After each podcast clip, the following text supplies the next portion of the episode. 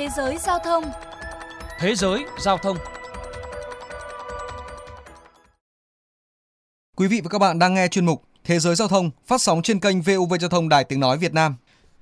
Thưa quý vị và các bạn, việc thu thập những phản hồi đánh giá của khách hàng khi đi xe luôn được xem là cơ sở quan trọng giúp các hãng vận tải công cộng cải tiến và nâng cao chất lượng dịch vụ.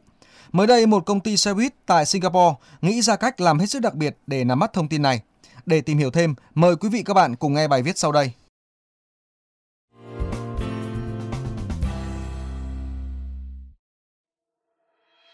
Thưa các bạn, trên một chiếc xe lăn, mỗi ngày từ sáng sớm cho tới chiều muộn, khi Sang trông, rong ruổi khắp các bến đỗ, điểm dừng xe buýt ở khu dân cư Đông Jurong thuộc vùng Tây Singapore. Gần một tháng qua, chàng trai 28 tuổi bị liệt nửa người, thường xuyên đóng giả hành khách trên những chuyến xe buýt của Tower Transit Singapore. Các sếp của Trong gọi anh là nhân viên đặc biệt hay hành khách bí ẩn trên những chuyến xe. Ki Sang Chong cho biết, hàng ngày anh có mặt ở điểm đón và lên xe như những hành khách bình thường. Tuy nhiên trong vai người khuyết tật, Trong có nhiệm vụ âm thầm đánh giá thái độ cũng như cách các tài xế xe buýt tương tác với mình. Cuối ngày anh gửi phản hồi cho bộ phận quản lý của công ty. Căn cứ vào báo cáo này, Tower Transit sẽ khuyến nghị kịp thời tới tài xế hay đưa ra giải pháp để hỗ trợ người khuyết tật tốt hơn. Kim Sung Chong chia sẻ. Công việc của chúng tôi là nghe những điều họ nói, giọng điệu họ sử dụng, nhận xét kỹ thuật họ áp dụng với người khuyết tật. Trường hợp nào chưa chuẩn mực, bộ phận quản lý sẽ làm việc riêng với tài xế và yêu cầu anh ta xây dựng mức đồng cảm cao hơn.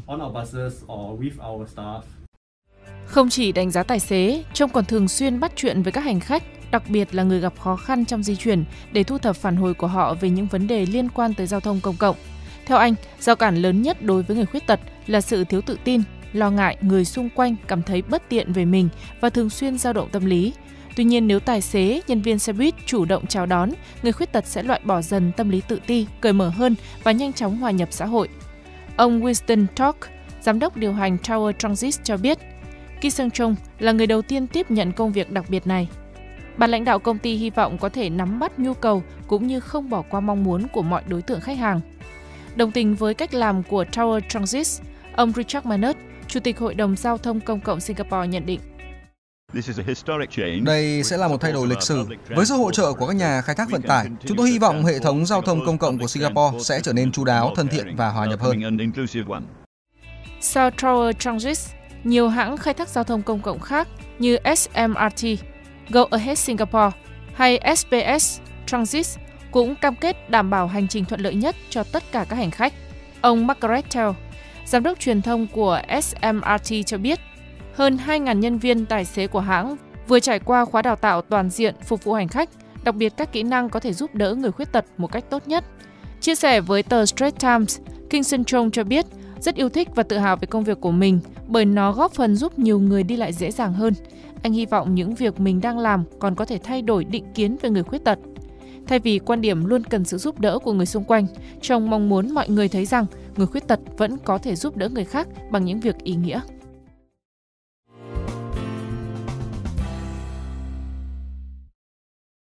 Quý vị và các bạn thân mến, theo số liệu thống kê, Việt Nam hiện có gần 8 triệu người khuyết tật, chiếm khoảng 7,8% dân số. Trong đó người đặc biệt nặng và nặng chiếm khoảng 28,9%. Thực tế cho thấy, người khuyết tật còn gặp nhiều khó khăn trong tham gia giao thông, dẫn đến khó hòa nhập với cộng đồng.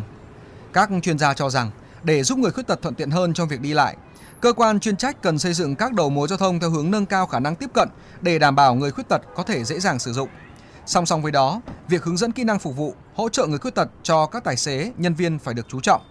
Thời gian tới hy vọng hệ thống giao thông tiếp cận, một trong yếu tố tiên quyết giúp người khuyết tật tự tin hòa nhập cộng đồng sẽ có sự phát triển đột phá hơn, đóng góp vào việc xây dựng một xã hội văn minh, bình đẳng và bền vững để không ai bị bỏ lại phía sau. Đến đây chuyên mục Thế giới giao thông xin được khép lại. Xin kính chào và hẹn gặp lại.